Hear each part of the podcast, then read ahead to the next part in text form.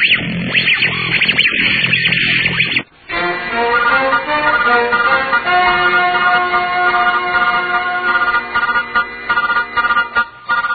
evening. A Puritan's Mind brings you the old time radio program, the Wild Boar News Podcast from sunny South Florida. Welcome. I'm Dr. Matthew McMahon. The Christian Post of Nashville had an article encouraging change in the church, for the better, so they think. It covered points that pastors need to know in order to enlarge their borders and gather more people into the church.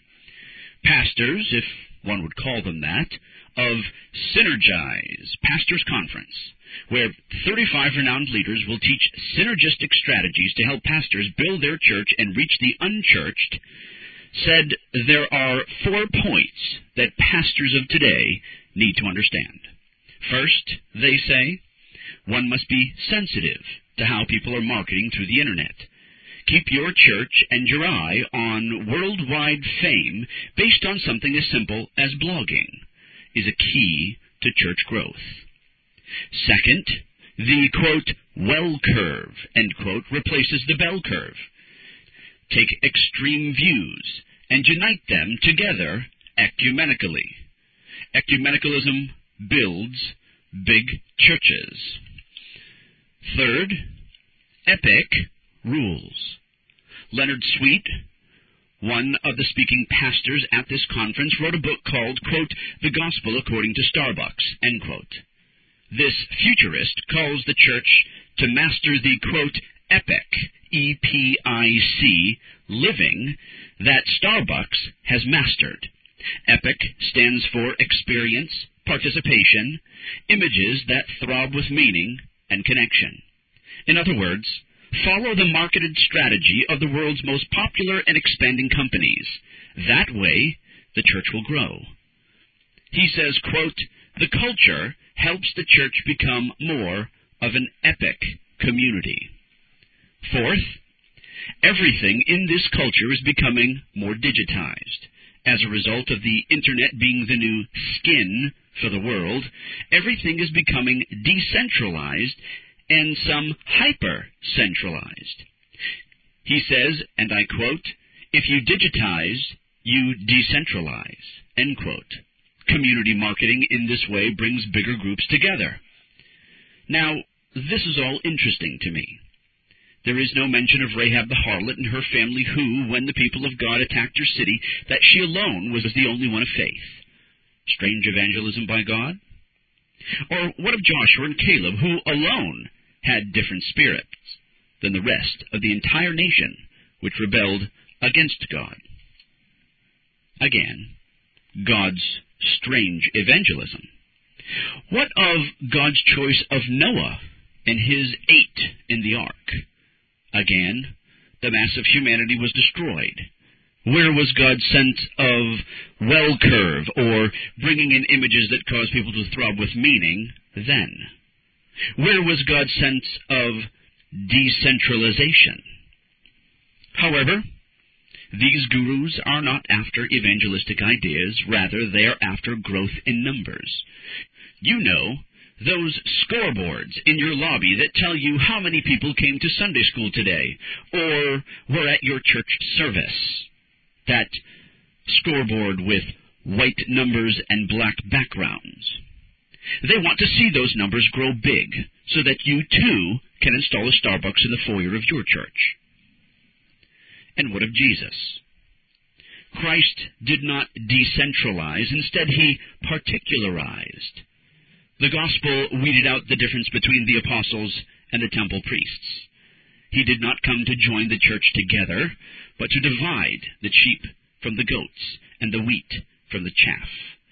It seems Jesus did not have the same message or mindset that these marketers of the church have today. Jesus, the great bishop and shepherd of souls, did not have the internet or structuralized epic ideas to incorporate. Rather, the gospel alone was preached, and that gospel was, Repent, for the kingdom of heaven is at hand. Jesus' exclusivism and non-centralization in his preaching the kingdom is the exact opposite message of the New Age preaching gurus that want to copy the globalization market of ad campaigns that turn the church into a CEO's arena. Pastor, what are you looking for? Faithfulness to God or faithlessness to attract the world? Oh, with money, anything to attract people is easy. I mean, have a bake sale. People will come. Give them something to watch. Give them something to do. Give them some way to feel special, and you'll draw thousands. Give them the gospel as Jesus did, and you'll give them an excuse to go down the street to another church that more suits their needs. Quote, this is hard teaching. Who can accept it? End quote. That is what Jesus heard when he preached the gospel. The New Age preaching gurus want you to think that going into the temple and setting up a booth next to the moneylenders is a good idea. That way you can win them over. Market like they market. But instead, be like Jesus Christ, who, in opposition to that mindset, went in and overturned their tables. But you ask, who will remain in the church? If we only preach the gospel, is the gospel enough? The gospel has always been enough. It was enough for God. It was enough for Noah. It was enough for Abraham. It was enough for Moses. Enough for Christ. And it should be enough for you. God is not interested in numbers. Rather, He is interested only in His people coming to faith. He is not interested in four points to a big building. Rather, He is interested in whether or not his pastors, pastors that he sends, trust him enough to preach his gospel. This is Dr. Matthew McMahon signing off. Keep checking back at A Puritan's Mind. The series on election and reprobation has just been completed. Go to www.apuritansmind.com and click on What's New. There you'll find information on this nine part lecture series. Also in the works is an MP3 series on the Covenant of Grace and a new book that will first be called The Writings of a Puritan's Mind, a series which will be a compilation of Puritan sermons not yet published. Puritan Publications has already released its latest book, A Heart for Reformation, which covers how every Christian should desire true biblical reformation. For more on Reformed and Puritan theology, visit www.apuritansmind.com. For more on Reformed and Puritan theology, visit www.apuritansmind.com. Good night, then, until this same time next week. This Reformation audio track is a production of Still Waters Revival Books. SWRB makes thousands of classic Reformation resources available, free and for sale, in audio, video, and printed formats. Our many free resources, as well as our complete mail order catalog, containing thousands of classic and contemporary Puritan and Reform books, tapes, and videos at great discounts, is on the web at www.swrb.com. We can also be reached by email at swrb at swrb.com, by phone at 780 450 3730, by fax at 780 468 1096, or by mail at 4710 37A Avenue, Edmonton, that's E D M O N T O N, Alberta, abbreviated capital A, capital B, Canada, T6L3T5. You may also request a free printed catalog. And remember that John Calvin, in defending the Reformation's regulative principle of worship, or what is sometimes called the scriptural law of worship, commenting on the words of God, which I commanded them not, neither came into my heart, from his commentary on Jeremiah 7:31, writes, God here cuts off from men every occasion for making evasions, since he condemns by this one phrase, I have not commanded them, whatever the Jews devised.